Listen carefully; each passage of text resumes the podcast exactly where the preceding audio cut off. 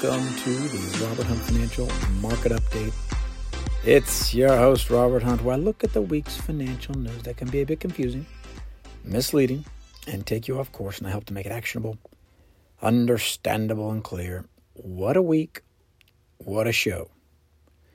It's hot water season here in Dallas, Texas, as the temperatures have dropped below 70 degrees. So get those fleeces out, curl up to a hot water and lemon, and enjoy some financial truths. This week's show, UBS, the bank, is going to give us a jolt of optimism on investing that compares Clinton era like bustling of the 1990s with today. We see if we should take the bait.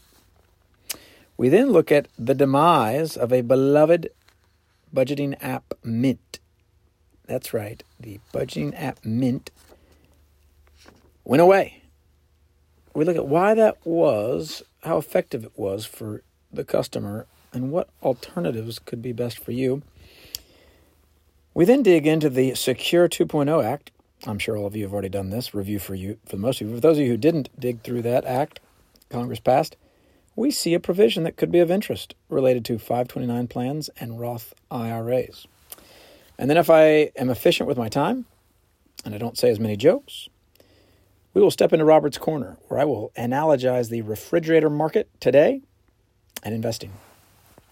So, at the top, we've got ourselves a UBS prediction headline here Forget the gloom of the 1970s. UBS thinks the U.S. economy is headed back to a Clinton like era of the bustling 1990s. Now, some of my listeners are young enough to forget what the 1990s was like or who this Clinton type figure was. This was a president, Mr. Bill Clinton. In The 1990s was a period of economic growth, with the capstone being a chart I recall on the White House lawn showing the deficit being eliminated because of these incredible tax revenues coming into the coffers of the Treasury because of how wonderful the economy was. And the stock market was booming based on the tech optimism. So, what is going on here? Because I remember this bank and many others saying, yeah, maybe not. In fact, this article, which is syndicated to a whole host of folks, is this, I believe, a CNBC, but it was sent around to plenty of other folks. In this article, it says Deutsche Bank believes the U.S. economy actually closely resembles the turbulent time of the 1970s. Ooh. An outlook prompted by the war in Israel, oil shocks, oil shocks, and rampant inflation. Huh, these two banks, a lot of intelligent folks, certainly plenty of Aggie undergrads in there making these predictions, and yet they can't come to the same conclusion. Hmm. Meanwhile, economists at the White House say the inflationary period after World War II acts as a better guide because pent up demand from the pandemic will eventually fade away. UBS disagrees with both. The article goes on and says the 1990s is the close resembler of this time because we have opportunities ahead like they had. And and it wouldn't be a complete suite of predictions without someone at UBS saying, well, it also could be the 1920s, another roaring 20s. So many of my listeners don't recall the roaring 20s. But the roaring 20s were a period of incredible economic boom in this country that occurred just prior to the Great Depression. So, what are we to believe? We have all these banks and all these different things. And what I wanted to point out is just the optimism. So, this week, if you followed the stock market at all, hope you didn't, but if you did, if you're human, you looked up and you thought, oh, wow, we had some good days in the stock market for this week. So much so that it almost felt like we were out of the woods. Stock market's up 3.36% on the week. The American stock market, for my international friends, international stock market's up 3.09%. So that's kind of a big week as far as stock market goes. Uh, previous to the stock market increase, I, I recall a bunch of articles saying, hey, this thing's ugh, tough, tough deal. Get your money out. So when you see these articles come out now, they seem to mirror the stock market doing well. So be careful. This article came out Tuesday, November 14th, 2023. Wouldn't shock me if you continue to see a deluge of articles like this. For those of you who are fully invested, as you should be, and not playing around with dollar cost averaging or keeping cash on the sidelines. You see why it's such a hard program to move in and out of the market is tough. It's tough, tough, tough. So be willing to stay in the market. Don't hop around. Who knows if UBS is right? UBS doesn't even know if they're right.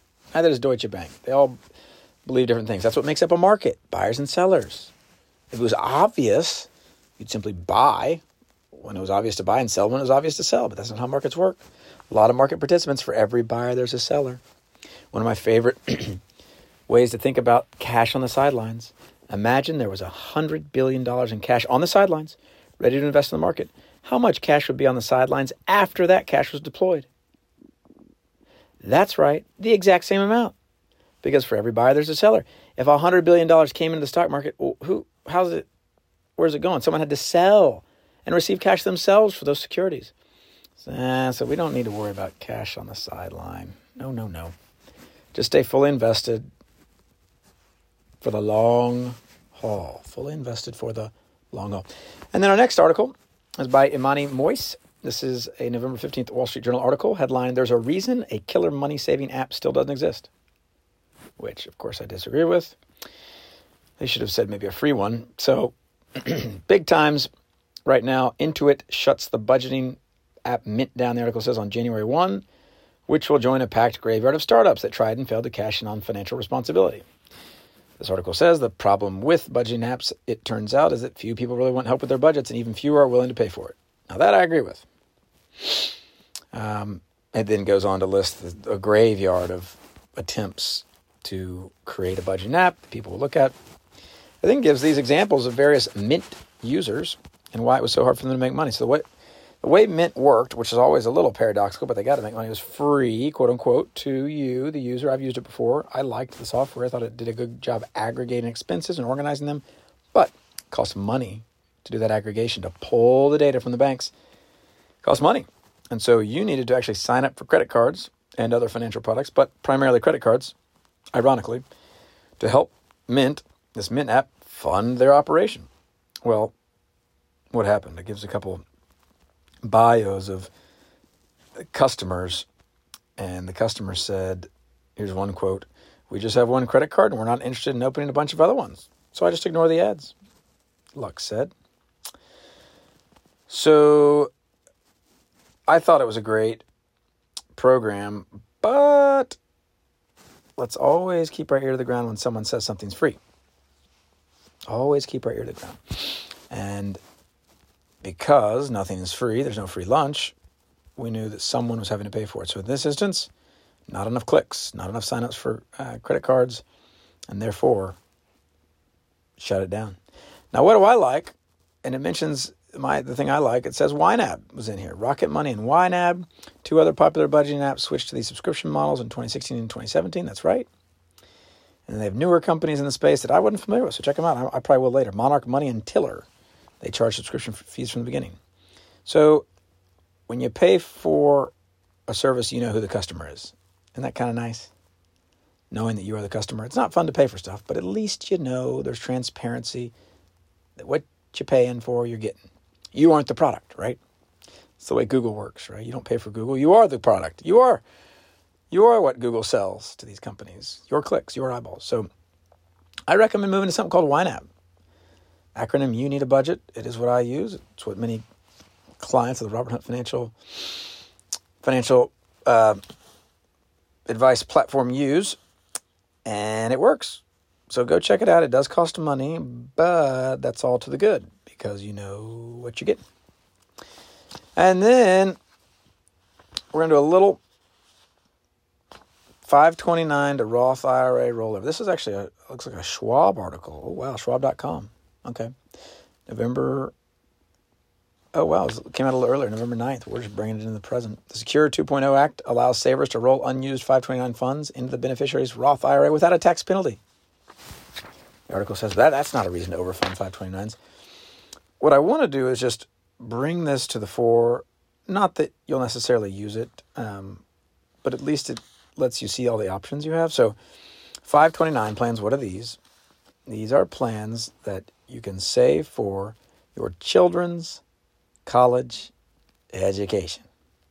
All right?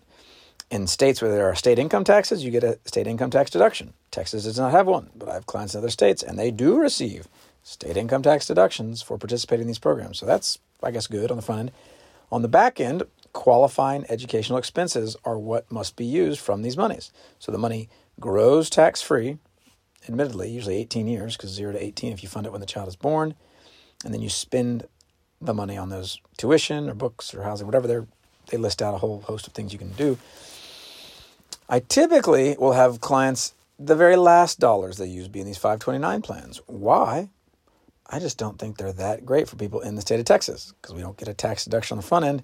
They're after tax dollars. Brokerage accounts are pretty good. You're not saving that much on the taxes and you keep your flexibility.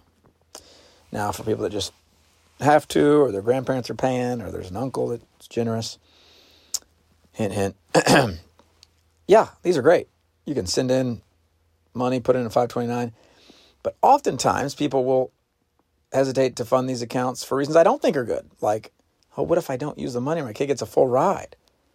Well, here's one wrinkle, one outlet. So, what this Secure Act 2.0, I love these names, silly, silly, but Secure Act 2.0 says is you can use up to $35,000 of your 529 contribution for the kid. And there's some rules. You can't just do it in one year. You have to wait for like a decade or something. But these are really designed for those 529 plans that don't get used. You can take 6500 bucks a year, throw it into a Roth IRA for that child. You guys know those Roth IRAs are just excellent, excellent savings vehicles, retirement vehicles, so long as the child has earned income in that year.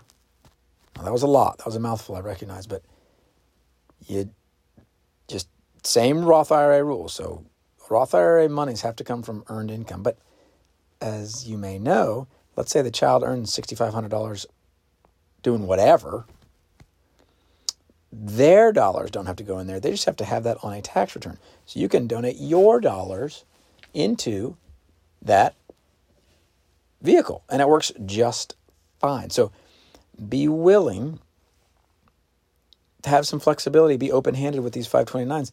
They've got this escape hatch called the Roth IRA, and the Roth IRA for kids, you can start them really early, really, really early, and the earlier the better because of compounding. So look into this if you have any heartburn at all on these 529s. It's something, but also, as I've said in the past, not a requirement that you front load these 529s. You just don't have to do it. And we have time. We have time to go into Robert's Corner.